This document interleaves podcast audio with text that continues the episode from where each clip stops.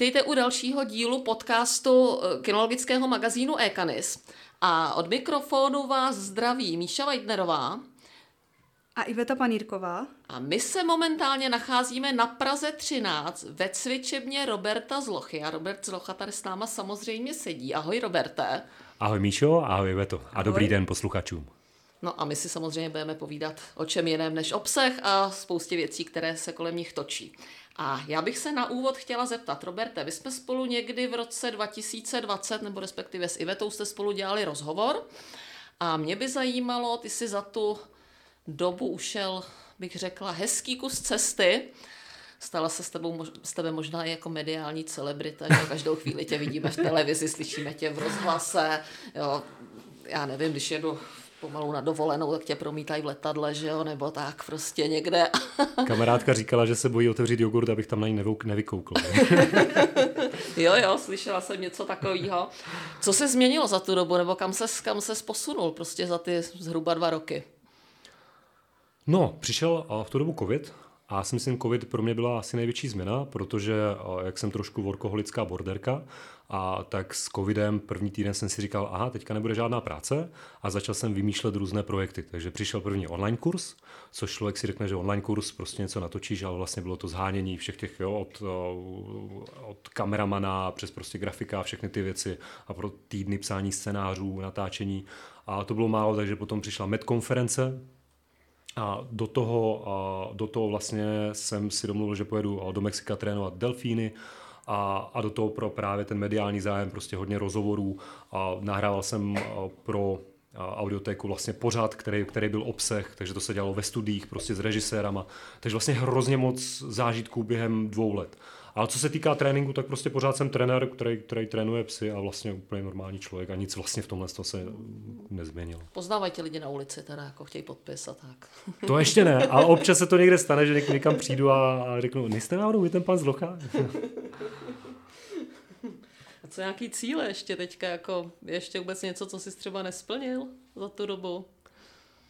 Některý jsou, ale ty jsou tajný. No jasně, no. Že bych čekala jinou odpověď. Ale hodně cílů jsem zredukoval. Oproti tomu, jak jsem předtím prostě dělal hodně projektů a ještě měl v hlavě dalších x, tak teďka, jak jsem mi před 0,5 roku, a to je možná největší změna, narodil syn, a tak jsem kvůli časovým možnostem prostě hodně projektů a články a podcasty všechno osekal a více teď věnuji rodině. Takže ti roste konkurence vlastně. Přesně tak. Budoucí trenér. To je jasný, to je správný. Rodinné žezlo se má předávat. Pojďme k těm pejskům. Mě by zajímalo, s náma tady při nahrávání je teda moje skoro 3měsíční štěňátko. Tak když vlastně si člověk to štěně přinese domů, tak samozřejmě lidi jsou tvorové chybující a nadělají určitě při té výchově spoustu všelijakých chyb. Že? Tak jaký jsou třeba ty nejčastější chyby, jako, nebo na co vůbec dát jako pozor, když si to štěně přinesu domů, aby ten člověk nenasekal vlastně nějakou vlastně jakoby fatální chybu, nebo vůbec se prostě nejčastější chyby, s kterými ty se jakoby potkáváš, když za tebou přijdou klienti. A myslíš celkově se psy nebo se štěňaty konkrétně? Asi bych začala s tím štěnětem, že jo, protože tak to vlastně bývá, že jo, člověk si, nebo většina lidí, pokud si samozřejmě neadoptuje nějakého staršího pejska s útulkou, tak prostě si pořídí štěně a teď samozřejmě sbírá různé informace, někdy ne ani vhodným způsobem, někde v parku, na Facebooku, že jo, nebo nemá třeba šikovného chovatele, který mu nějak poradí, tak prostě, jestli by se třeba dalo vypíchnout, já nevím, 5 takových jako třeba věcí, který prostě fakt jako ne. Já bych to vzal spíš celkově, že první věc, pokud má člověk štěně, tak začít se vzdělávat. A protože tam není 1-2 rady, které z tebe udělají dobrýho majitele, ale je to o tom zjistit, jak vlastně ten pes funguje a co je pro ně důležitý. Ale kdybych měl třeba na začátek vypíchnout jednu věc, tak se u štěněte nesoustředit tolik na povely, na to, že to štěně umí, já nevím, jít u nohy, přivolání, cokoliv dalšího. To je spíš pro mě taková třešnička na dortu, ale daleko důležitější je kvalitní socializace a to, že ten pejsek adekvátní nebo nějaké přiměřené míře se bude setkávat s různými podněty, tak, aby se jich nemusel bát, tak, aby se mohl učit o tom, že vlastně to okolí je, že je bezpečné. To je pro mě daleko důležitější v tomhle věku než trénink, protože v momentě, kdy nemám dobře socializovaného psa, a tak ho můžu trénovat, jak chci, ale ta socializace pořád bude limitem a všeho. A příklad, pokud pes přijde ven a bude reagovat přehnaně pak v dospělosti na jiné psy, na tramvaje, na ptáky, na cyklisty, a tak já jenom budu za ním stát a říkat pořád nějaké povely, ty mi možná chvíli budou fungovat, ale za chvíli vlastně jim dojde dech. Mm-hmm. Takže ta socializace je to nejdůležitější a my jsme o tom psali ten vlastně jeden z těch článků. A, takže aby se... Ještě jednou? Hodně čtený článek. Jo. A takže začal bych se vzdělávat třeba v tom, co to je vlastně správná socializace, protože o tom píšeme v tom článku, že hodně lidí bere jako socializaci vzít psa na co nejvíc míst a co nejrychleji mu všechno ukázat, ale spíše by měl být důraz na tu kvalitu v přiměřené a kvantitě. No a potom další věc z tréninkového hlediska učit spíš věci, jako je klid, odpočívání, hrozně rád pracuji s dekou, že pes si tam dokáže lehnout, koukat kolem sebe a nasávat ty informace, že se mnou rád pracuje a že mi rád dá pozornost. A pokud mám psa, když přijde ke mně dospělý pes, kterého baví být s majitelem, kterého baví dělat věci, učit se nové věci, tak on nemusí umět žádný povel a za pár měsíců umí všechno, dá se říct. A naopak, pokud ten pes umí hrozně moc povelů, ale vlastně jako není rád s tím majitelem, necítí se dobře v novém prostředí a podobně, a tak je to hrozně těžké. A to mě tak napadá na první dobrou, potom určitě, to se už týká víc i dospělých psů, ale štěňat, je to délka vodítek. Něco, o čem často mluvím, a neříkám, že každý se se mnou v tom shodne, ale je to prostě nějaký můj názor, nějaká má zkušenost. A nemám moc rád krátká vodítka na psech, jsou fajn v momentě, kdy učím psa třeba jít u nohy, třeba krátkou dobu, ale na socializaci krátké vodítko, takové to metrové, metr a půl, které většinou dostanete od chovatele, je velice nevýhodné. A je to z několika důvodů. Za prvé, majitele pak ke mně přijdou a řeknou, ten pes hrozně tahá. No jasně, pokud má metrový vodítko, tak udělá 2 kroky, už tahá. A teďka vy buď půjdete s ním a necháte se tahat, špatně, že jo, protože učím se tahat, což asi nechci, anebo naopak se budou vždycky zastavovat a čekat, až se pes uklidní a podobně. No jo, že pak budu frustrovaný já, bude frustrovaný pes a tím pádem proces jeho učení bude probíhat daleko pomaleji, protože se nebude soustředit na to, a co se děje kolem něj, na to, že vlastně se mnou je fajn, ale jen to, že pořád stojíme a on neví vlastně, co od něj chci. Takže proto rád používám i u malé štěňat třeba 2-3metrový, 3,5metrový vodítka. A hlavně ještě benefit je v tom, kromě toho tahání, a že to štěně si může pracovat ze vzdáleností. To znamená, když je tam nějaký nepříjemný podnět, třeba nějaký člověk, který se z nenadání objeví, tak to štěně místo toho, aby třeba začalo štěkat nebo skákat, protože je pod tlakem, neví co s tím, tak si může udělat oblouček, může využít přirozené psí schopnosti a pracovat z obloučky se vzdáleností a získat tím bezpečí. Takže proto je to pro mě tak už nějak důležité, aby měli ten prostor kolem sebe. A můžu se zeptat, k tomu mě právě napadá, že když teda říkáš, já nevím, 2-4 metrový vodítko, tak nemůže se stát, že vlastně to štěně se naučí, nebo i třeba ten dospělý pes, že se naučí vlastně, že teda ta vzdálenost a bude tahat ale až na tu vzdálenost, že teda nebude tahat na metru, ale bude tahat teda na těch 4 nebo metru a půl nebo 2. Jasně, může se to stát. A narážím spíš na to, že v momentě, kdy klientovi vyměním vodítko, u těch štěňat bych nešel asi do těch 4 metrů, ale spíš třeba ty 3,5, anebo pak stopovačka, klidně delší. A tak, že vyřeším třeba 50% tahání, 60%. Jo, takže vlastně nemusíme s tím klientem řešit tahání, jenom díky výměně vodítka, a můžeme se soustředit na daleko důležitější věci, jako je právě ta správná socializace, pozornost a všechny další věci. A samozřejmě tam, kde je pes, který je fakt rychlej, divoký, a ty 4 metry mu nestačí, nebo 3 metry, tak samozřejmě musím pracovat na netahání a učit psa, jak chodit s prověšeným vodítkem. Na to jsou různé postupy, metody a tak dále. Takže mám tím na mysli, že tím vyřeším velkou část toho tahání a samozřejmě pokud ne, tak to řeším dál. Mm-hmm. Mě v souvislosti s těma vodítkama napadá téma flexivodítko, protože to je taky hodně diskutovaný, je skupina lidí, který pro a skupina lidí, který proti. Co ty si myslíš o flexivodítkách?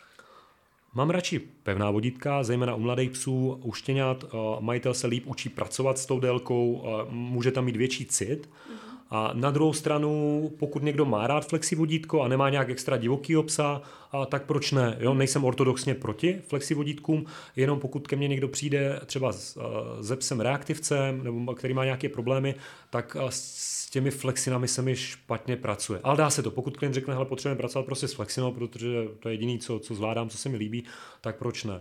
Výhoda třeba flexiny je, že pokud nechci používat delší vodítko, nebo v minulosti ty delší vodítka moc nebyly, tak trenéři často radili flexinu, ne často, ale slychával jsem to, radili flexinu a vyřešili taky to tahání, protože najednou ten pes měl třeba 5-7 metrů a najednou netahal.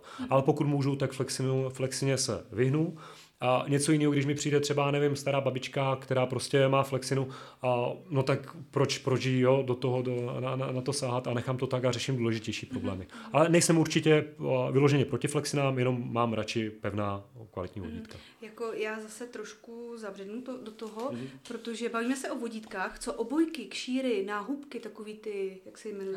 Halty, no. Aha, takže po pořadě... Pokud je pes klidný, tak preferuji obojek, protože čím méně na těle, tím líp, jak z pohledu nějaký termoregulace, tak z toho, že tam nehrozí, že by to psovi nějak vadilo při pohybu.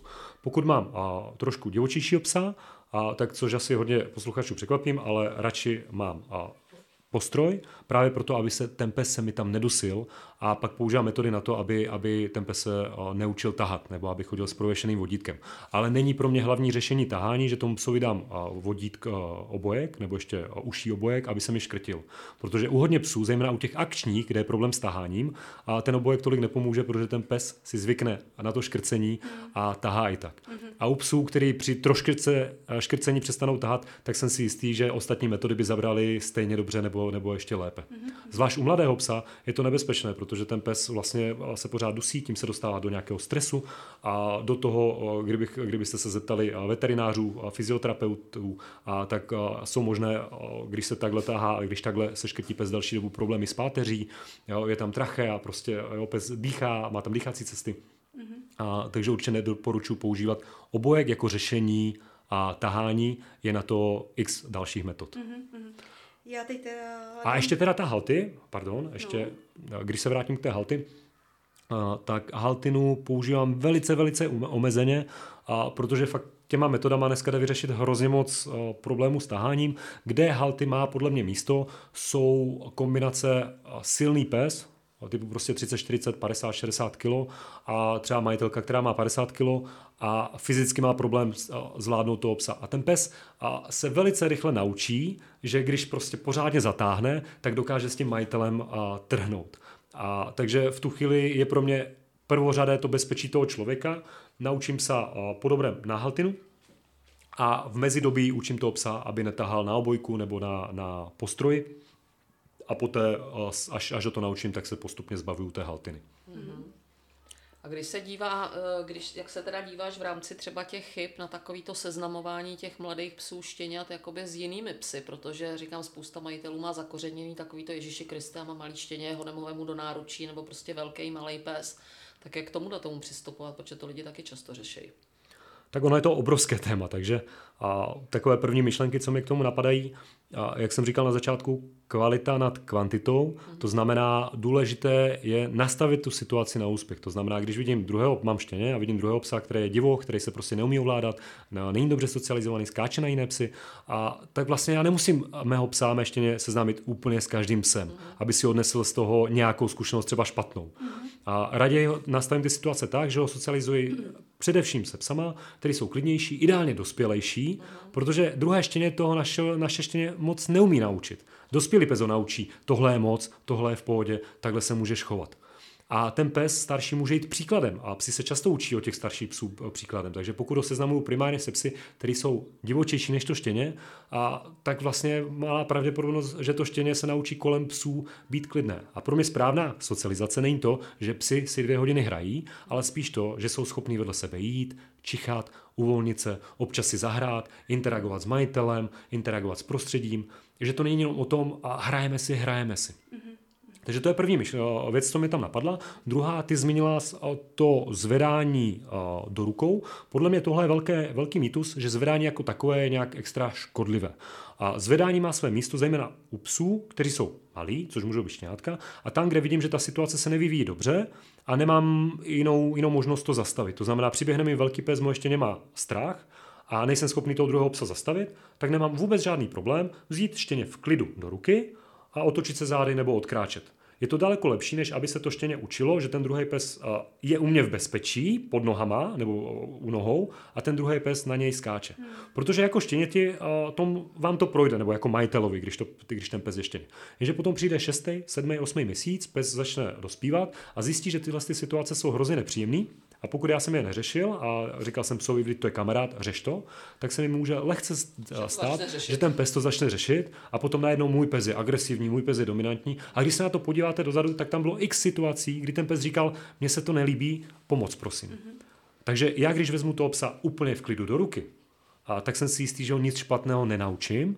A nemluvím o tom, že vidím psa a už beru psa do ruky a říkám, ježišmarja, jo pes, vemte si ho a začnu nervovat. A v tu chvíli přenáším ty své nervy a na toho mého psa a říkám, když se objeví pes, jsem v nervech a pes se bude učit, a že je nějaký problém. Ale zkuste psa vzít z bodu A do bodu B o metr, tak mi neříkejte, že ho tím naučíte něco hrozného. Když tady přenesu třeba štěně a jo, tady o kousíček dál. A je to stejný, když se objeví nějaký pes. Pokud to já to udělám v klidu a mám proto důvod, že vím, že v tu chvíli můj pes by se cítil velice špatně v té situaci, a tak to klidně udělám. Mm-hmm. Ale ještě teda připomenu, pokud vidím, že mého psa musím každý den brát 3x na ruky, tak vím, že pravděpodobně ty situace nenastavuju úplně nejlíp nebo nevybírám nejvhodnější prostředí. A proto třeba park nemusí být pro štěně vždycky nejvhodnější prostředí, zvlášť takový, kam vejdu a vyřítí se na mě 10 psů. To už ze socializací moc nemusí souviset. To možná to samé školky pro štěňata, ne? Některý. Jo, já jsem viděl spíš jako zkažený psi ze školek. A školka pro štěňata kvalitní by podle mě měla vypadat, že jsou tam prostě 2, 3, 4 psy a ten trenér, nebo prostě několik psů, podobně velcí, anebo pokud tam vyberu velký obsah malýmu, tak musím vědět, že ten velký pes se umí chovat, že je klidnější, že dokáže chápat, že proti němu stojí malý pes a nesnaží se ho válcovat. No, to bohužel moc úplně nefunguje, jak víme. No. A ono mě ještě tady v souvislosti s těma chybama napadají takové věci, že třeba lidi si nosejí takový ty, jedna paní povídala takový ty rady, nějaký šílený, tak jestli třeba... Noviny. Třeba. Jo, štěně zlobí nebo vyčůrá se doma, tak ho přetáhněte novinama, jo? Nebo jestli prostě bychom mohli... Čůrání dělají máčení čumáčků do loužiček. Jo, říkám třeba takovýhle nějaký tyhle mýty, jestli bychom mohli trošičku jakoby vyvrátit, já nevím, jestli to jde vůbec takhle říct, jo, takový to třeba s čím se ty setkává, že ti lidi chodějí z toho parku, co kde teda nasajou za takovýhle informace. Noviny paradoxně už moc neslýchávám. Už nefrčí, už nejsou moderní. Teďka jako když je nějaký problém. Přesně, oni už moc nevycházejí. A ty lidi zjistili, ty klasičtí trenéři, že ta digitální podoba s tou se špatně bije. To je pravda, s eCanis taky nikoho neudeříš. No právě, že jo. Ale bohužel slychám často, když pes má nějaký problém i štěně, a tak v parku už nejsou ty noviny, což předtím jelo, a teďka je spíš, kupte mu elektrický obojek. To je teďka jako řešení. Dřív se házeli klíče, že jo? Přesně tak, házeli se klíče, to už taky tolik nefrčí, kde ta elektrika, že jo? A teďka jak zdražuje, tak si myslím, že by jako to zase mohli omezit, jo? Že zase noviny třeba. A papír taky zdražuje, že jo? A čím budou trestat? No to já nevím. Asi budou muset přijít k tobě, abys jim poradil, jak to vychovat jinak, no, jedině mě napadá. Ale jako hlavně, já si vlastně jako osobně moc, vlastně ani nemůžu představit, proč bych štěně vlastně jako fyzicky trestal, jako neznám žádné chování u štěněte, které by nešlo vyřešit bez fyzického trestu, jako fakt si to nemůžu představit úplně, jo. A na všechno jsou jako hezký postupy, které při troše trpělivosti dobře fungují. Jenomže při troše trpělivosti, ale co se ovládání toho psovoda? No. To je třeba můj největší problém. Já nejsem trpělivá a mám problémy sama sebe ohlídat při práci se psem. Sama sebe jakoby udržet, abych správně odměnila, abych prostě, jako celkově sama sebe mám problémy ohlídat. Noviny na tebe. Noviny na mě, nebo ale digitální samozřejmě. Nebo klíče, no. Tak. Ne, já jsem si všimla, že vlastně v tom online kurzu máš lekci, nebo seš tam i částečně zaměřený na to sebeovládání. Pochopila jsem to dobře? Určitě. A sebeovládání je pro mě na jednu stranu hrozně důležité, ale často vydávám, že je přeceňované. A vysvětlím, jak to myslím. A je fajn, když pes od začátku se učí, že když mám u sebe jídlo, že na mě neskáče, že na mě neštěká, že má nějaké základní sebeovládání. Na druhou stranu, zvlášť u štěněte, se nechci dopustit chyby, které jsem se třeba u mého Kiwiho dopustil, že jsem to sebeovládání dával příliš a do všeho a ono to pak trošku zamezuje té socializaci správné, protože ten pes... Přesně, pak ten pes vlastně má strach udělat, i když ho nečeká trest, ale vlastně má strach, aby neudělal chybu, aby tohle to nebylo pod tím sebeovládáním. Takže vlastně je to o tom hledat ten balanc mezi tím, že ano, chci od psa, aby nedělal takové ty nejčastější nešvary, typu, jak jsem říkal, štěká na mě prostě, vrhá se na každého a podobně. Toho chci samozřejmě učit, ale nechci to, zvlášť u toho štěněte, zase přehánět, aby to stále bylo trošku to štěně, takový trošku partizán, který vlastně se nebojí zkoušet nové věci, který se nebojí objevovat. Aby se neubíjel ten temperament, který to štěně přirozeně má. Přesně tak.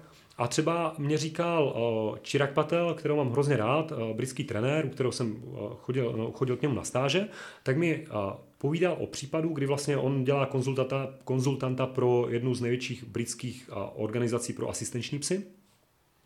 A vlastně jak si tam sledují vždycky ty vrhy, které mají, jak potom jim to jde v tom výcviku, aby potom lépe vybírali, aby viděli, na co se zaměřit v té prvotní socializaci.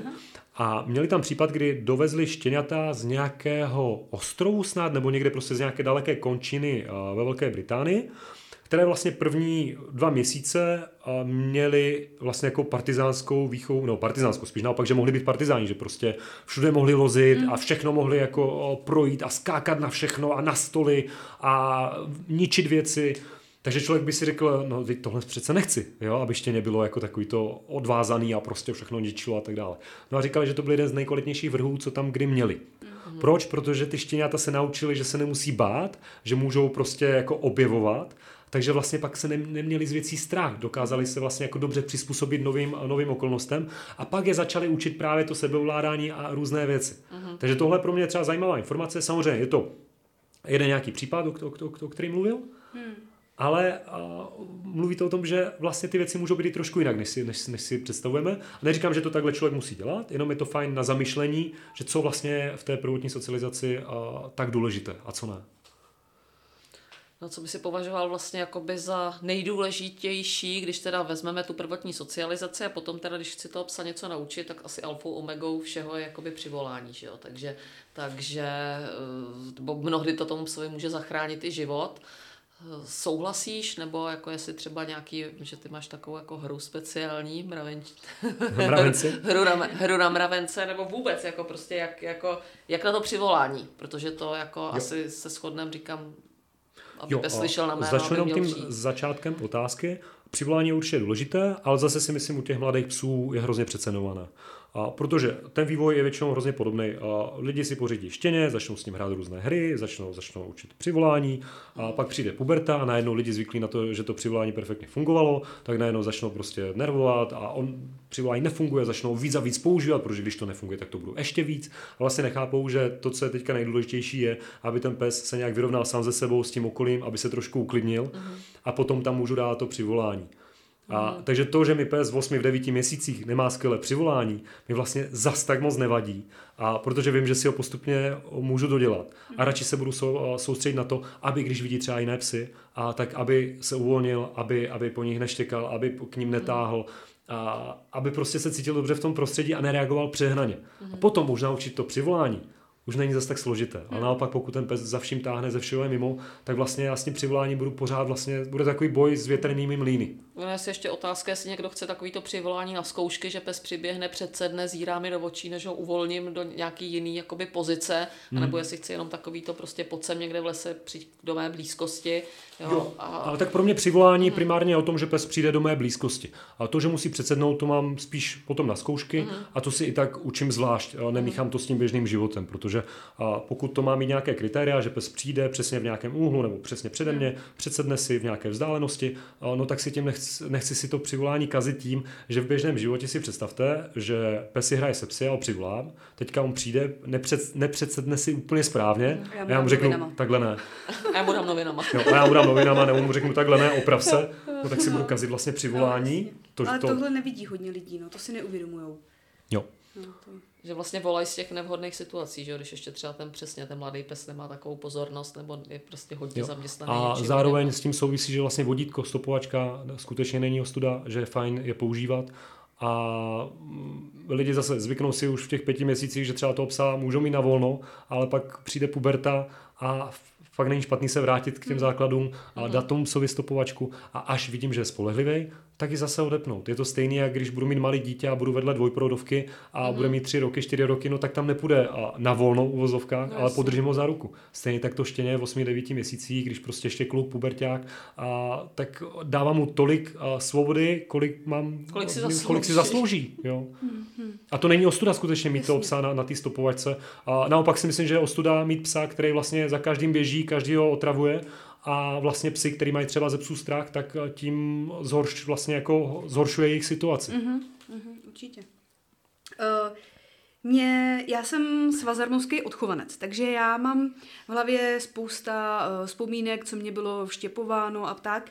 A mě by zajímalo, jak ty hodnotíš třeba vycvičenost nebo rozdíly při tom výcviku mezi plemeny? Protože já si pamatuju, od malinka mi říkali, tohle je třeba plemeno z 5, tak to prostě nikdy nevycvičíš, nikdy nevychováš.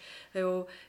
Jakože se to takhle škatulkovalo. Ty plemena, prostě tyhle jsou nevycvičitelný, nevychovatelný a to by přešlo, 150 plemen, velké množství plemen. A myslím si, že jsi schopnej to jakoby zhodnotit. Přesně tak, zhodnotit ty plemena. Jestli tam je nějaký jakoby obrovský rozdíl mezi něma, nebo jak to vidíš? Jako asi myslíš na fungování, na běžný život. Přesně tak, na běžný, jo, nebavíme se o výcviku na cvičáku, to vůbec ne, bavíme se o běžném životě, jo, protože jsou opravdu plemena, který nemůžeš pustit z vodítka třeba, protože to nikdy nepřivolá. Říká se to hodně o huskinách, o bíglech, o chrtách, jo, ale já sama znám spousta psů, u kterých to neplatí, který prostě poslouchají. Veselé triky. Třeba... No, protože je drahá. Protože mají za opaskem noviny. Elektrické noviny. Na obnovitelné zdroje, pozor. Jo. Když se pojede na vodík, víš, elektrický obnovitelný. A vlastně na elektrika je vlastně, tam se používá baterka, že? Tak to ale já mám elektriku, a nepoužívám ji. Ale je to elektronický, ne elektrický. Je to elektronický obojek. A jedna část, já nevím, která se dává do nabíječky, do elektriky a druhá je na baterky, ale nevím už která je která. Pár zase takových myšlenek, co mě napadne jako první k tomu dotazu. A když vidím psa, tak v první řadě je to pro mě pes, v druhé řadě je to pro mě nějaký charakter toho psa, v třetí řadě je to pro mě plemeno. Vždycky v tomhle tom pořadí. Proč? Pes, protože z toho vychází motivace, z toho vychází nějaké možnosti toho zvířete a tak dále. A charakter, protože kdybyste se mě zeptali na nejlenivější psy, v vozovkách, dejme to, ale řekl bych nejlenivější, které jsem kdy měl v tréninku, tak to byly 3 nebo 4 borderky. Aha. To je zajímavý. A když se mě zeptáte, jaké jsem měl nejakčnější psy, konkrétní, tak třeba mě hned vypadne jedna čivava, napadne mě hned jedna čivava, která prostě makala jak víno, prostě nádhera. Takže ano, v průměru s tou borderkou to bude jednodušší, ta borderka bude akčnější, motivovanější, ale to mi nic neříká o konkrétním charakteru toho daného psa, který může jít prostě od A do Z, prostě může být různorodý. To plemeno mi říká jenom nějaký průměr, kolem kterého se budu pravděpodobně točit, ale nespomínám si, že bych zažil nějaké chování psa, které by bylo jenom u jednoho plemene. Možná ještě pasení aut je hodně typické třeba pro bordery, kelpie, protože pasou okem, ale uvidíte to i jiných ovčáckých psů, případně u jiných psů. Ale co se týká všech dalších problémů, a tak často lidi přijdou a řeknou, no my máme separační úzkost, protože to je šiba. My máme separační úzkost, protože to je vyžla. A tak dále. Jo? A když už slyšíte postýkrát to zdůvodnění u stýho plemena, že protože to je plemeno, no tak už se jenom pousmějete. Samozřejmě je častější, že teriér bude trošku méně ovladatelný, když uvidí zvěř. A borderka trošku víc ovladatelná. Na druhou stranu, kolik znám borderek, co za mnou přišlo s tím, že nebo majitelů borderek, že pes jim loví zvěř. A znám exteriérů, kteří přišli a zvěř jsme vůbec neřešili. A byli, byli úplně jiné problémy. Takže proto si myslím, že se to hodně přeceňuje. A samozřejmě je důležité, na co byl ten pes určený, protože to mi bude říkat o těch, jak říkám, průměrech, o těch tendencích, ale nic mi to neřekne o tom, jaký bude ten konkrétní pes. Co by mě spíš pak zajímalo, je třeba velikost psa. Protože pokud budu mít 40 kg psa, tak vím, že jakýkoliv problém nastane, tak ten problém bude větší. A když mi bude tahat 7-kilový pes, no tak prostě toho psa zastavím. Když mi bude tahat 40-kilový labrador, který se rozhodne, že fakt bude tahat a že dá do toho sílu, tak dokáže člověka povalit. No, znám pár zlomenin. Tak, takže možná ta velikost psa mi přijde často důležitější než to plemeno. A když jsme u těch plemen, tak mám několik husky, které jsou perfektní na přivolání. Mám některé akity, které odvoláme od zvěře, viděla jsi? Mm. Jo? A mám bordery, u kterých se jako nějakou dobu neúspěšně snažíme prostě u odvolání u zvěře a je to hrozně těžký. Mm. Takže ano, v průměru to tak s těma plemenama funguje, jak si to myslíme, ale potom vlastně jako v praxi. A ještě velký problém je v metodách, protože pokud použiješ na některé plemena klasické metody, trhání, cukání, nátlak, a tak fungují hrozně špatně. Hrozně rychle se sekají, nechtějí pracovat. Jo? Právě třeba primitivní plemena, šiba. Většinou na klasických cvičácích nenávidí šiby, protože prostě neumějí s nimi pracovat. A pro mě je to vlastně trošku jedno, jestli mi přijde šiba nebo ovčák. Jasně, s tou šibou je to v průměru o něco náročnější. Ale na druhou stranu je to pořád výzva. Pes, je to výzva. Jo, když od malička učíme po dobrým, odměňujeme hodně, nastavujeme pravidla, nastavujeme ho na úspěch, tak ty psi jsou často skvělí. Hmm. My jsme tady zakecali tu hru na ty mravence. Normálně by to zajímalo. Myslím si, že nebudu sama.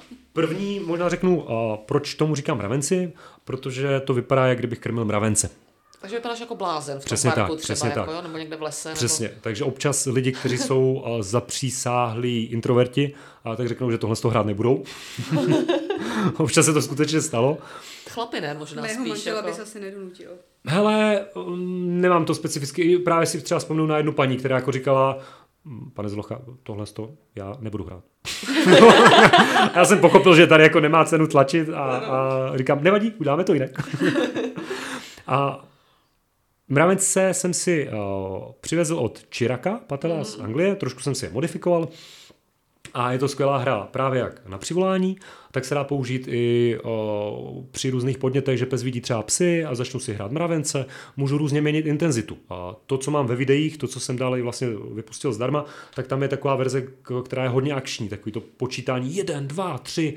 Ale popravdě to používám spíš v těch těžších situacích a raději učím takový klidnější mravence, takový 1, 2, 3, 4 a první to učím vždycky v klidném prostředí, aby pes se to naučil. Aby se toho nebál taky možná. Aby se to nebál, přesně tak. Zase jako takovej, přesně. Nebude úplně... Hrozně dobrý postřeh, protože u psů, kteří jsou bázlivější, nebo prostě jsou takový jako, dávají si víc bacha na sebe nebo na okolí, tak je dobrý začít fakt jenom velice, velice tichým počítáním, takový 1, 2, jo, a můžu začít i bez počítání, jenom tím pohybem v prostředí, které ten pes zná, s člověkem, kterého ten pes zná, až pak zvyšovat tu intenzitu. Ještě nám řekni, jak to vypadá, teda jenom v kostce, prostě kdyby to někdo vůbec neznal, když nás bude někdo poslouchat, říká, že se tam bavíme o nějakých mravencích, když je to podcast o psech, že jo, tak... Jasně, a vezmu si do ruky pamlsky a začnu počítat od 1 do 10. Když řeknu 1, položím 3-4 pamlsky na zem, který jsem měl v ruce, a když počítám 2, 3, 4, tak při každém čísle předstírám, že pokládám na zem a další pamlsky.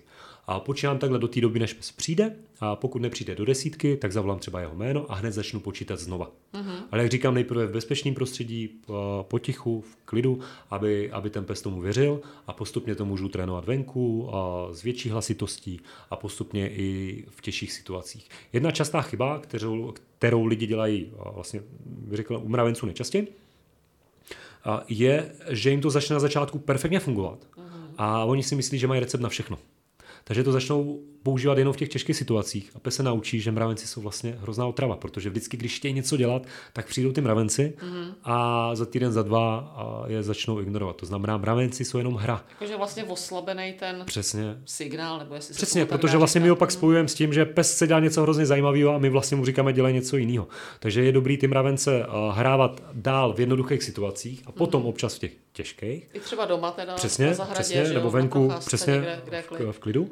A zároveň je dobré si uvědomit, jak náročná ta situace pro psa je. Pokud vidím, že ten pes to vůbec nezvládá, tak možná nebudu volit mravence, ale budu první volit jiné metody, až ten pes se v té situaci víc uklidní, budu pracovat ze vzdáleností a podobně. tak můžou tam zase začít používat ty mravence. Takže mravenci jsou u většiny psů skvělá hra, ale nejsou všelek a je potřeba pracovat s dalšíma metodama, s dalšíma cvičeníma a ze vzdálenosti. Prostě jo, se všema těma věcma, které se týkají vlastně tréninku. No a já když teda teďka to vztáhnu třeba na sebe, tak já mám doma 3 psy, jednoho velkýho a 2 malý, tak jako jde to cvičit jako ve skupině, že si najednou prostě v lese vzpomenu, že tam teda nakrvím ty mravence. A má to jednu velkou výhodu a má to i nevýhody. Výhoda je, že potom vlastně ty ostatní psy, konkurence, přesně tak, takže najednou se začnou snažit víc. Někteří, záleží. Je to jak my lidi, někdo je soutěživý a někdo není vůbec, takže nějakého psa to může nechat chladným. Ale v průměru to ty psy zajímá. A nevýhoda, a kde bych to asi nehrál, je pokud jeden pes ze psů si chrání zdroje. V tu chvíli samozřejmě se mi může stát přesně tak, že přiběhne jeden pes a druhý přiběhne a pobijou se tam. To samozřejmě nechci. A když druhý pes přiběhne druhej, jsem řekl velice chytře, a tak většinou volím to, že část těch pamousků mám ještě připravených a dám mu na druhou kopičku, aby si je vzal, aby vlastně to nežrali z jednoho místa, přesně, aby nepřišel zkrátka. Ale zase můžu i balancovat, říct, když přijdeš o hodně později než ten druhej, tak už tě tady nic nečeká. Jo? Ale většinou se snažím odměnit oba dva, nebo ty 3 psy a vlastně dát jim to zvlášť, že jednomu dám třeba tu kopu na levou stranu a druhý, jak už přibíhá, tak udám trošku posunek třeba na pravý straně, aby věděl, že tam očekají ty pamlsky, aby zbytečně ty psy to nevyžírali z jednoho místa. Zvlášť pokud by s tím třeba mohli mít trochu problém. Ale jak říkám, pokud ten pes skutečně si chrání zdroje, tak to vůbec nebudu v takové situaci. No tam člověk riskovat, že nějaký potíže. Přesně tak. Já strašně si šetřím jednu otázku, hrozně se na ní těším, ale pořád ještě nevím, jestli mám pustit teď. Mě by zajímalo, co ty a trénink jiných zvířat. Třeba ty delfíni konkrétně. No, slepice teď jsou, nebo ty kozokempy různý jsou. Slepice jsou velmi moderní teď, ale... Nebo jaký všechny typy nebo druhy zvířat si zkusil?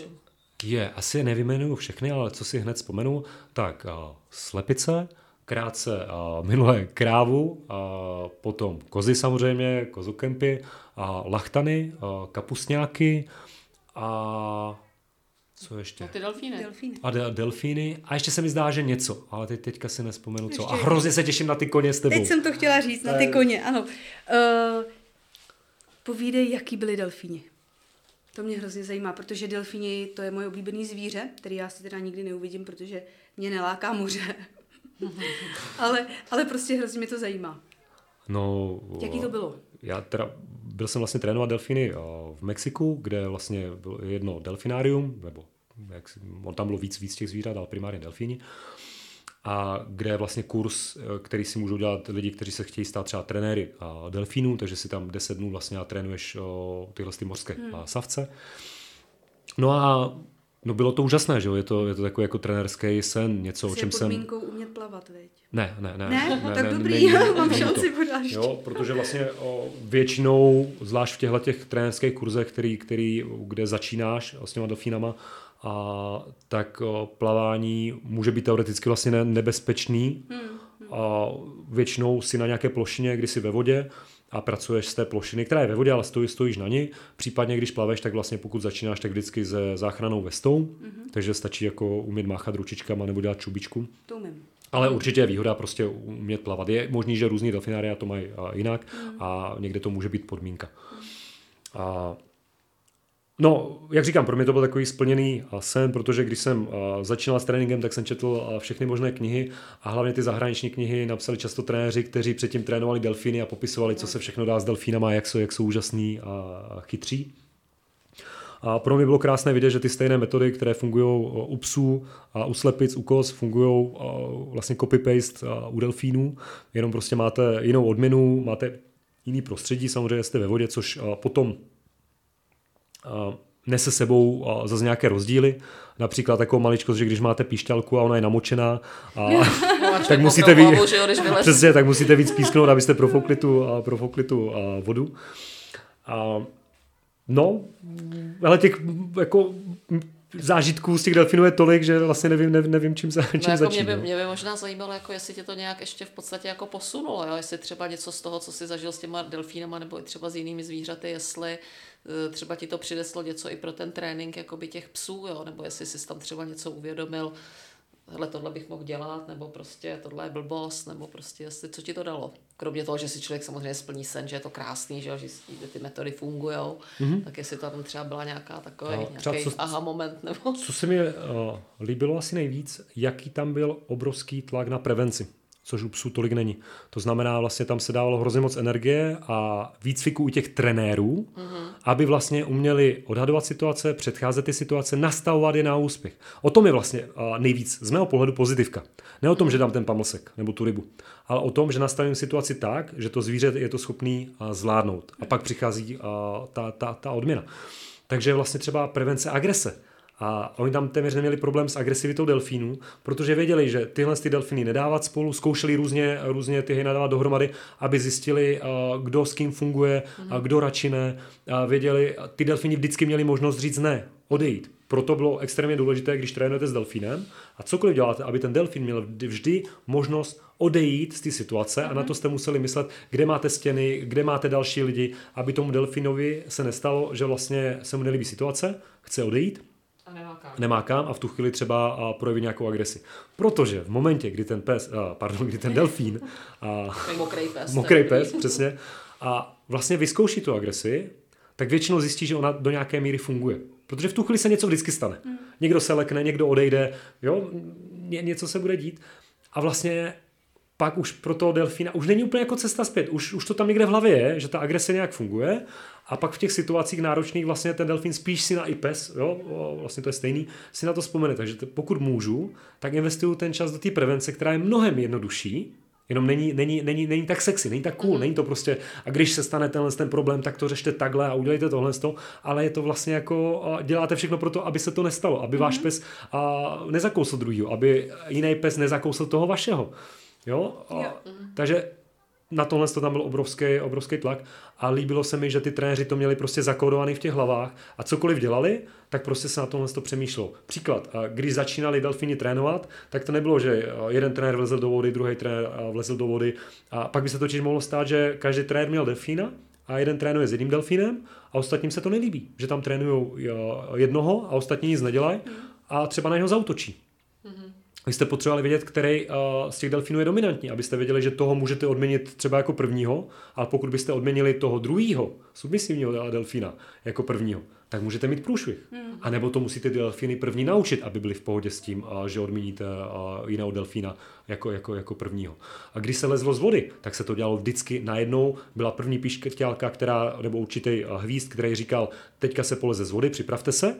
A pak byl druhý hvízd, který říkal, právě v ten moment, v tuhle sekundu všichni opouštíme a vlastně ty stanoviště a ještě hodíme delfínům nějaký ryby, aby vlastně měli zábavu. Takže tyhle ty věci, samozřejmě u psů to nemusíme hnát tolik do těch třeba detailů, protože tam samozřejmě jde o velice drahé zvíře, které stojí obrovské peníze, prostě, jo, jak to říct, prostě živit, platit ty trenéry kolem a tak dále.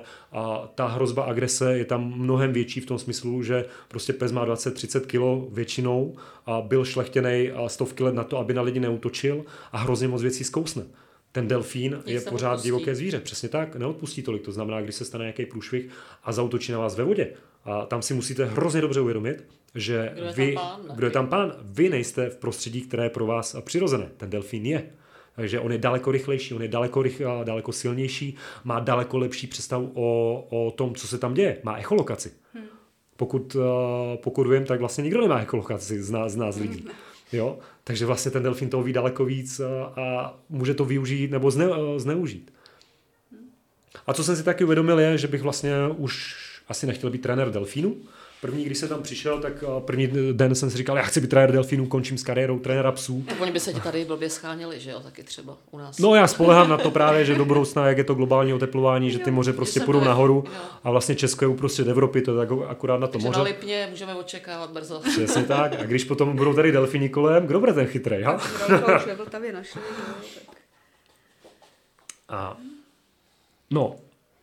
A proč vlastně jsem si řekl potom, že asi bych nechtěl být trenérem delfínů? Spíš si myslím, že to je fajn pro mladého člověka, který prostě se chce něco naučit, chce si to vyzkoušet. Ale pro dospělého člověka, který má ještě rodinu, tak ta práce je hrozně náročná. Aspoň v tom Mexiku to bylo. Za prvý, ty trenéři pracovali 6 dní v týdnu, měli dovolené jenom pár dní v roce.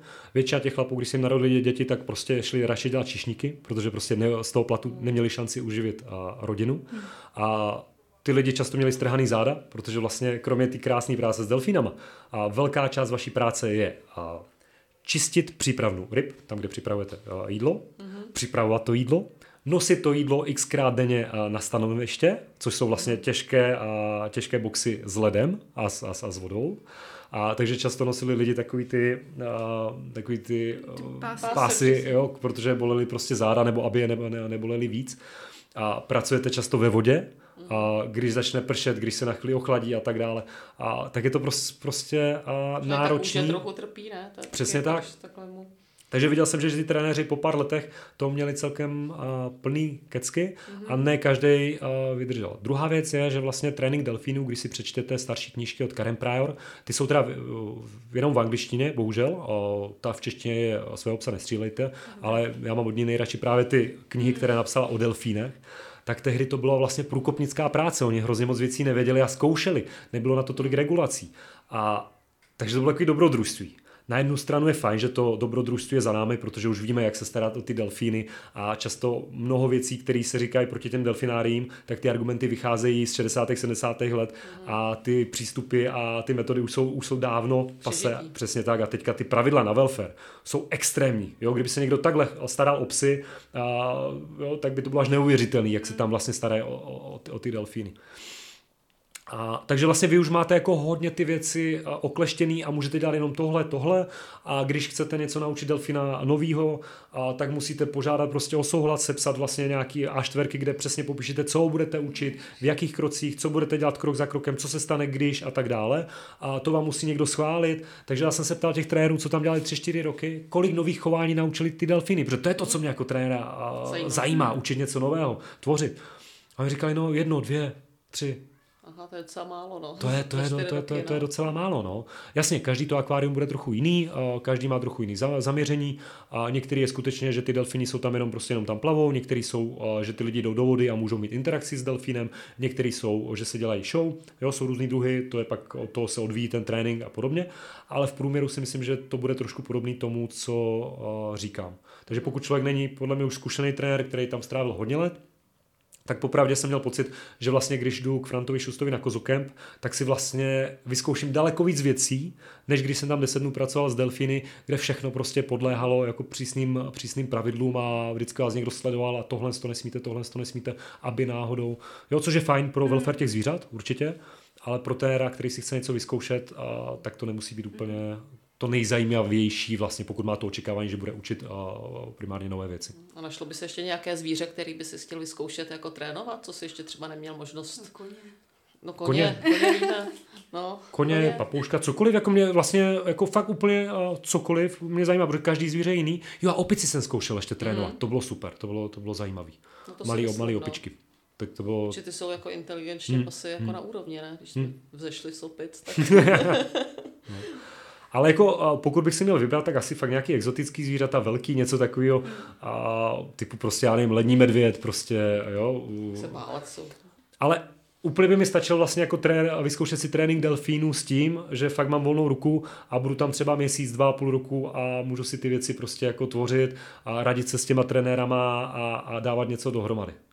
Jo, to by mě fakt lákalo. Tak ono vlastně veškerý ten výcvik, všechno je o motivaci, že jo, tak možná říkám, jestli to je taky takový téma, který bychom mohli jakoby zmínit, jak vůbec najít tu správnou motivaci, a to, ono je to v podstatě jedno, jestli je to pes, že jo, nebo jestli je to delfín, nebo jestli je to, protože, nebo jak vlastně já zjistím jako majitel psa, já si můžu myslet, že teda svýho psa budu třeba krmit piškotama, ale on to třeba tak zase úplně jako nevnímá, že tohle to je jakoby ta odměna, jak to vlastně poznám, co pro toho psa je jakoby to opis. Takhle, já jsem mnohokrát zažila situaci, kdy ten majitel nepoznal tu správnou motivaci, kdy se furt snažil ho motivovat něčím jiným, ale neviděl, co ten pes sám jakoby, co ho vede, co ho baví, co ho zajímá. Jo. Pro co to udělá. Je ta odměna, že jo? Pro co se může přetrhnout. Jo, to je častá chyba, nebo to teda jako důležité je hned na začátek říct, že motivace se může den ode dne, hodinu od hodiny měnit. To znamená, když vyberu správnou motivaci, neznamená to, že ta motivace mi bude fungovat v každé situaci.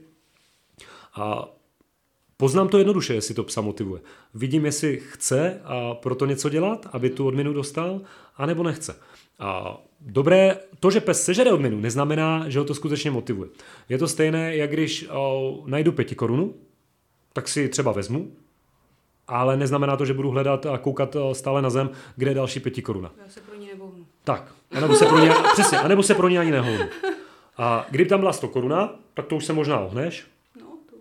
Kdyby 1000 korun, to se ohneš. A kdyby tam bylo 100 000, tak budu hledat, jestli tam nejsou další. Že? Přesně tak, tak když hledáš. Jo, a to je přesně ono. Jakou má hodnotu vlastně ten pamlasek pro psa? To, že mu dám granulku a on ji sežere a okamžitě odejde, tak mi jenom říká, že to mechanicky sežral, ale já vzal si 5 korun, protože když už tam leží, tak si prostě veme.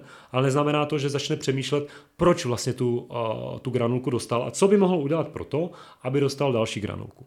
Další problém je nastavení ty situace, protože něco, co psa motivuje, dá mu třeba i tu granulku, kterou má rád, ale vidím, že najednou ji nechce jíst. Tak můžu začít přemýšlet buď směrem, aha, tak potřebuji zvýšit hodnotu, anebo ta situace je příliš těžká. Může se mi stát, že jenom ten pes prostě vidí jiný psy, je z toho mimo a že jenom potřebuje třeba větší čas se uklidnit, potřebuje větší vzdálenost, potřebuje víc zkušeností a ta odměna mi najednou začne fungovat. A další věc je, že některé tréninkové způsoby jsou zaměřené na to, že psa nechám vyhladovat a pak mu dávám ty granule. A pak vlastně pracuju se stresem, s tím, že ten pes je vlastně v nepohodě, že si může spojovat tu nepohodu i s těmi ostatními psy, s lidmi a podobně. Takže raději potom, pokud toho psa vyloženě někdo nepřežírá, že mu dává prostě granule nebo jídlo prostě neomezené od rána do večera, tak můžu třeba se podívat na jídlo, jaké, může to být sýr, kozí sýr je výborný, může to být paštika, a může to být vařený maso. Jo, těch možností mám hodně. A často u puberťáků, u akčních plemen vidíte, že vlastně hračka má daleko větší sílu. Takže těma pamlaskama můžu toho psa učit třeba doma, aby chápal technicky, co od něj chci, ale pak můžu používat daleko víc tu hračku. A když psa naučím, co od něj chci, tak můžu používat jiný motivace. Můžu použít odměnu z prostředí tím, že ho pustím ke psovi. Řeknu mu, hele, když se uklidníš a sedneš si, tak se dostaneš zatím sem. Později budu chtít, když se uklidníš a jsi schopný mě třeba následovat, uvolnit svůj pohyb, tak tě pustím k tomu psovi. Nebo tě pustím čichat, nebo tě pustím objevovat nové prostředí. A nebo tě pustím do místnosti. Pes chce jít do místnosti, řeknu mu čekej. A když už to chápe, naučil jsem ho to přes pomozky, tak můžu jako odměnu použít jenom to, že ho pustím do toho prostředí. Takže vlastně těch druhů motivace je hrozně moc, ale vždycky prostě na začátku je nejjednodušší pracovat s jídlem anebo s hračkama. A ještě když se dostanou k těm hračkám, lidi často přijdou s tím, že můj pes moc nemá rád hračky, tak řeknu, zkuste ho odměnit tou hračkou. A lidi vezmou hračku a dají před psa, nebo dají mu do čumáku hračku.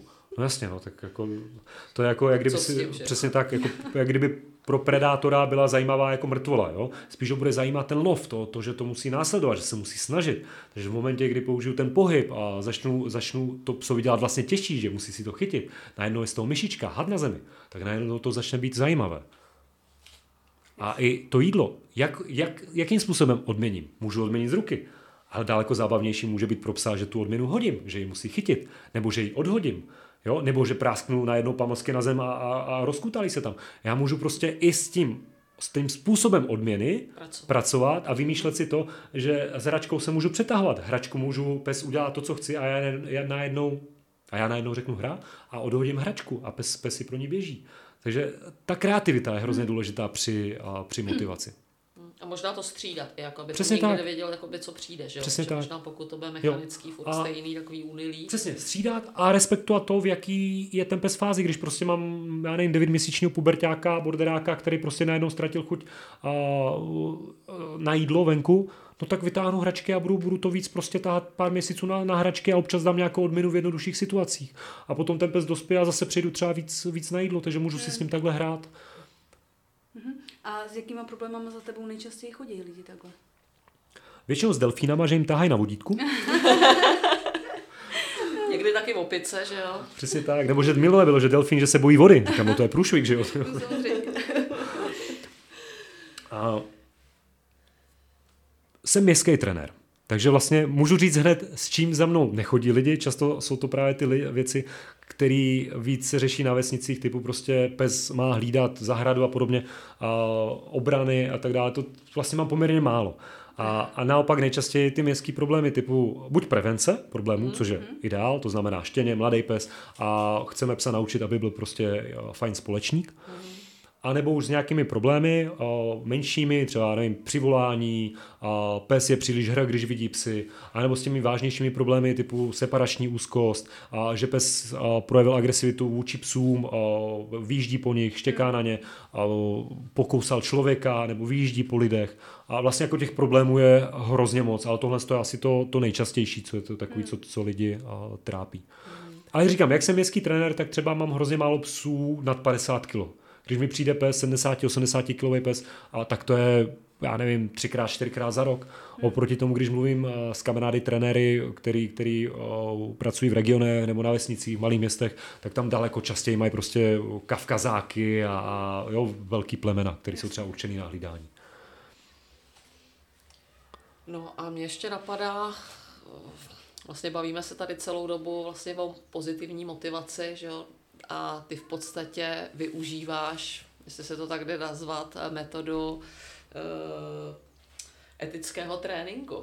Jo, že to jsi vlastně nějak jakoby sám vymyslel, sám si to pojmenoval, nebo jako jak to vlastně souvisí s tím... Ne, určitě nevymyslel a... Promiň.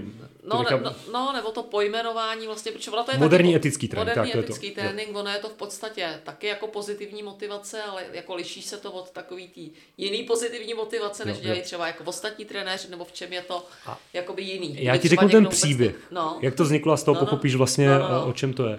A na začátku, když jsem začínal jako trenér, tak jsem měl napsané pozitivní metody, že dělám. Jenže hodně lidí s tím má spojené mýty. Že pozitivka znamená dávat jenom pamlsky, pořád jenom chválit a vlastně vůbec nevidí celý ten koncept zatím o tom nastavení na úspěch, práce ze vzdáleností, s kontrolou a kontrolou teďka to, že pes má kontrolu nad situací. Jo, všechny tyhle ty hrozně důležité věci a lidi vidí jenom ten pamlsek. A potom, když vidí jenom pamlsek, tak mají nějaký problém, pes jim vyjíždí po jiných psech, tak řeknou, tak zkusím pozitivku. Tak toho psa odmění a pamlskem, když nevyjíždí a ono to nestačí. A najednou si řeknou, aha, pozitivka nefunguje. Protože vůbec nepochopili, a logicky, protože musíš mít na to nějaké zkušenosti, to není o tom, že si člověk přečte jeden článek a dá psovi pamlsek. Takže jsem si říkal, jak to nazvat, aby lidi vlastně jako neměli ten předsudek, že co je pozitivka a já pozitivku nechci dělat. A tak jsem to nazval moderní trénink. Moderní trénink jako takový název vlastně definovali v tréninku už předtím Karen Pryor a Ken Ramirez a bylo to vlastně víceméně definována vlastně pozitivka. Jenže, když jsem to dal, tak jsem zjistil, že jiný trenér používá, nebo začal používat po nějaké době stejný název, ale vlastně myslí tím to, že klikne, dá pamlsek a pak do psa pustí elektriku. A to mi nepřišlo... Moderní už vůbec. Přesně. A nebo mi to nepřišlo, že by to vůbec mělo něco společného s metodami, které používám. Takže jsem si řekl, že vlastně ty metody považuji za moderní, i když samozřejmě můžeme se hádat o tom, co je to moderní. Většina těch věcí, které používáme v tréninku, když si začtu do starých knih, do Skinnera a do Karen Pryor, tak ty věci už byly známé v 60. letech, 50. letech a jenom prostě se pořád obnovujou, jenom nebyly známé veřejnosti. Přesně tak. A takže jsem si řekl, OK, když to bude moderní a etický trénink, tak je jasně definovaný, že ten trénink je moderní, ale neznamená to, že do psa pouštím elektriku. No a když to byl moderní etický trénink, tak se to vlastně hezky udělalo ve zkratku moderní etický trénink MET, metoda MET a je to. A takže na začátku to vůbec nebylo vlastně jako myšleno tím, že bych to nějak jako rozšiřoval ten název, měl jsem to jenom na stránkách. Takže pak jsem zjistil, že kdykoliv si mě zvali do nějakých médií na rozhovory, tak je to vlastně zaujalo a pak si to začalo trošku žít svým životem, že vždycky se na to zeptali, a co je to ten MET, a co je to, takže vlastně z něčeho, co jsem jenom chtěl nazvat jako metody, který dělám, tak se to začalo používat víc a víc.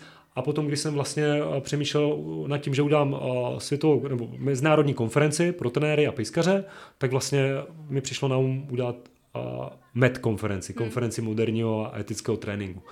Takže tím se i dostávám, co jsou to ty metody MET a je to vlastně kvalitní pozitivka. Takhle bych to řekl. Kvalitní pozitivka, no. Jinak konference jsou bomba. Tak už se těšíme na příští rok. Už se na tom pracuje. A dítě a pes? No, ty jsi se teď stal tatínkem. Přesně. A... Pejskaře máš ty majitel, jsi majitelem psa? Přesně, pejskaři mají taky spousta dětí, že jo, já sama mám 2. Ne, zajímá mě prostě, když třeba přijde do rodiny pes a mám dítě, nebo přijde dítě později než pes, co by si radil lidem, jo, protože děti ukřičený, tahají za všechno, no to je jedno, prostě, co ty, dítě a pes. Já nepůjdu do úplně takových těch jako konkrétních detailních rád, kterých je spousta a jsou často dobrý. Jo, typu já nevím, že přinesu z porodnice prostě třeba něco, na čem to dítě leželo, dám to načíchat psovi. To jsou všechno hrozně fajn věci, ale to jsou detaily, to jsou maličkosti. To, co mě reálně zajímá, to, co je pro mě... Teď nás tady rozesmán. Přesně tak. A to, co je pro mě vlastně úplně nejdůležitější, je jenom pár základních bodů. To znamená, za prvý, aby pes měl vždy možnost někam odejít do bezpečí, odpočinout si. Mm-hmm. Jak oboje, do odpočinout si, pokud dítě pláče, a i do bezpečí, pokud třeba dítě už je starší, přiblíží se k němu, leze, aby ten pes měl vždycky zaručený, že může někam jít, kam se dítě nedostane. Alfa omega. Mm-hmm. To znamená, pro mě není u toho dítěte a psa, dítěte a psa tak důležitý trénink jako takový, že teďka pamlskuju, teďka něco učím, ale spíš management ty situace, že nastavím tu situaci tak, aby byli všichni v bezpečí. A tím se dostávám k té druhé straně, že psa mám vždycky pod dohledem, pokud je tam to dítě. Jasně, pokud mám 4měsíční dítě, který neleze, je někde v postýlce a pes je kolem, tak to problém asi není. A pokud vidím, že ten pes je klidný a neřeší dítě. Ale v momentě, kdy mi to dítě začne lézt, nebo kdy ho dávám na zem a pes se kolem pohybuje, tak ten pes se může jenom kolem projít a to dítě ho chytne za ocásek, zatáhne a ten pes nemusí být vůbec zlej, on se jenom lekne a může vyjet. Jo? A když ke mně chodí lidi s tím, že pes jim vyjel po dětech, tak jako v 99,9% tomu šlo hrozně hezky zabránit, že to tam úplně vidíte. A často je to jenom v očekávání těch lidí, že oni si myslí, že přece ten pes musí a nesmí a musí tohle jako musí to zvládnout a nesmí potom dítěti vyjet. V momentě, kdy se o to odprostíte od těchto jako slov, že musí a nesmí, tak vidíte víc tu realitu, že prostě pes je dítě a oba dva potřebují bezpečí. A podle toho, jak vidím, že to zvládají, tak můžu třeba tu situaci dělat náročnější, ale jako vždycky to bezpečí pro obě dvě strany, o možnosti se stáhnout, o možnosti být chráněn a o tom, že sleduju tu situaci, to nic nenahradí tohle. A pak se můžu bavit o všech těch detailech, že můžu psa odměňovat za to, že je klidnej, když dítě třeba leze nebo dělá nějaký rychlý pohyby. Jo, to už jsou pak tréninkové věci, které můžu použít na to učení. Ale pořád základ je tohle. Alfa omega. No, ono zase ani ten pes by v podstatě neměl v uvozovkách otravovat to dítě. Přesně tak. Když sedí na kočárku, žvejká si nějaký rohlík, tak aby prostě přiběh pejsek a prostě v nestřeženém okamžiku tam ulovil. Dostávám se k tím ještě k jedné radě, kterou často slýchám, že aby jako pes měl rád dítě, tak by dítě mělo potom jako dávat z ručičky prostě nějaký pamlsky. Já bych to nedoporučoval, protože mám x dalších způsobů, jak naučit psa být v pohodě kolem dítěte, zejména tak, že vlastně je v bezpečí. Ale v momentě, kdy začne to dítě pamlskovat psa, malý, dvojletý, prostě 3letý, tak může to být v pořádku. A když vím, že to mám pod dohledem a vidím, že můj pes je jako fakt v pohodě a můžu si to dovolit, OK. Ale co se může stát je, že ten pes začne pak od toho dítěte ten pamlsek očekávat, no pak může přijít a udát ťapkou. Dej mi pamlsek, tak jak to dělají psi na nás. Protože to, zkoušej, no. Přesně tak, pro nás to je často i roztomilý, že ten pes zkouší, my mu řekneme ne, jo, a víceméně neděláme často s tou nějakou velkou vědu. Ale teď, když máte 2letý dítě a 30kilovýho psa, který přijde a škrábne to dítě, tak ho může zhodit na zem, může ho podrápat tu jemnou kůži, jo, takže můžete natropit víc škody než užitku. Jo. A ještě možná jednu věc řeknu, je potřeba si uvědomit, jaký je váš pes. To znamená, pokud mám psa, který si chrání zdroje, který měl už předtím nějaký problémy, vyjel po lidech nebo něco, no tak o to víc budu opatrnej, ne o to 10krát víc budu opatrnej v tom kontaktu s tím dítětem. Protože samozřejmě na konci může být pes, který nemá rád všechny děti na světě a nemá rád všechny lidi na světě, tak může být nejlepší parťák pro to dítě. To se nevylučuje. Ten pes se naučí, že to dítě je bezpečný, že mu nic nedělá a začne si vytvářet. Přesně, patří do smečky, jo, vytvoří si vztah. To nejde proti sobě, že pes nemá rád děti a pes má rád dítě, který je v rodině. Jo, to se může stát. Ale když ty problémy byly, tak si musím dát větší bacha. Řeknu hned příklad, který se mi stal nedávno. A majitele přišli s tím, že pejskovi dávají vždycky piškot, on je malej ten pes, tak se ten piškot vezme a někam si ho schová. A za půl dne, za den ten piškot najde, vytáhne ho někam a sežere si ho. A zároveň ten pes kolem jídla cítí velkou tenzi. Prostě jídlo je pro něho hrozně, hrozně důležité. No ten pes už měl další nějaké problémy s jinými psy a s nějakýma situacema. A teďka bylo vlastně dítě, který si hrálo na zemi, už lezlo a pes najednou přišel, vzal si pamlsek, přinesl ho vlastně jako do prostřed místnosti a tam si ho chtěl sežrat. Dítě to vidělo, začalo jít za psem a pes začal vrčet, začal prostě si to chránit, protože prostě jídlo je pro ně hrozně důležitý. No a dítě tohle to nechápe, ty signály. Takže dopadlo to tak, že pes vyjel poprvý po dítěti a chňapl, ale ještě mu neublížil. A dítě nepochopilo, že to je špatný, takže šlo ještě víc na psa. A ten pes, majitelé řekli, no a on měl odejít. No a jak můžete očekávat od psa, který si chrání svůj zdroj, který má s tím vlastním problém, že odejde. A majitelé u toho nebyli, očekávali, že přece to všichni zvládnou. Takže co se stalo? Pes pokousal dítě. V tu chvíli, jemně, jo, bylo to jemný. Jenže v tu chvíli přišel majitel, viděl to a vyprášil psa prostě, potrestal ho.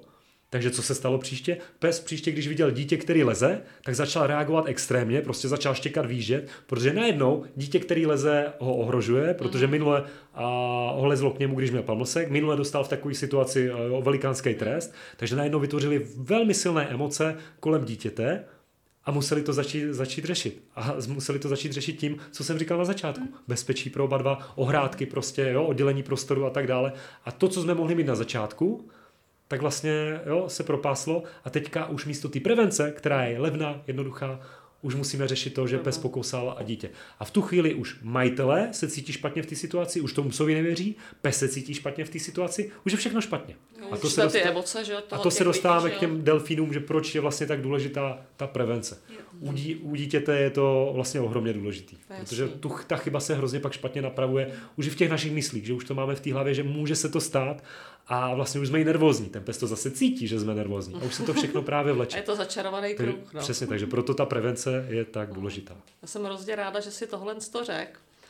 A jsme tady zmiňovali nějaký začátek. A na začátku toho našeho povídání my jsme tady říkali, že si samozřejmě natočil velkou řadu podcastů, různých rozhovorů, že byl si v televizi, v novinách, já nevím, kde všude ještě. Tak já bych tě na závěr našeho povídání chtěla poprosit, aby si nám řekl něco, co si ještě nikomu jinému neřekl. Aby jsme byli jako prostě první v něčem, když nejsme první s tím podcastem. Ale to vypadá, že první jsme ho dostali. Tak to jste nedostali. Na to... A přemýšlím. Nebyli jsme první s rozhovorem tenkrát? Nebyli, škoda. Nebyli jsme první s rozhovorem, ale určitě má někde něco schovaného, co by mohl říct jenom nám teda. Zkuste mě nějak jako navíc, jako zkuste nějaký témata, z jakého mi musí něco naskočit, co jsem ještě ne... Že vám to sluší třeba dneska? No sluší vám to. No to jsem ještě nikomu neřekl, no sluší vám to. Okay. Vy jste přišli takový dobře naladěný, sranda je s váma. Sám to nevymyslel, že jo? No. Tak já nevím, asi ho nebudeme trápit. Třeba z něj vypačkáme ještě někdy nějaký článek. Roberte, moc děkuji, bylo to strašně příjemný, doufám, že je přínosný. A já myslím, že i v tom našem povídání zaznělo něco, co třeba ještě se nikdy nikde neobjevilo. Nějaká. Takže děkujeme moc, doufám, že tě zase ještě někdy jako ulovíme na nějaký povídání. No já budu moc ráda a děkuji, že jste takhle za mnou přijeli. Tady s kolegyní ještě. Takže se mějte všichni, děkujeme děkujeme ještě jednou jako za naše povídání.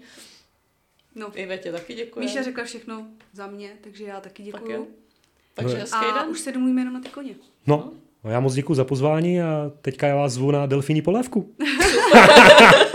Tak jdeme na to, díky. To jsem ještě nikdy nikomu neřekl. Na shledanou.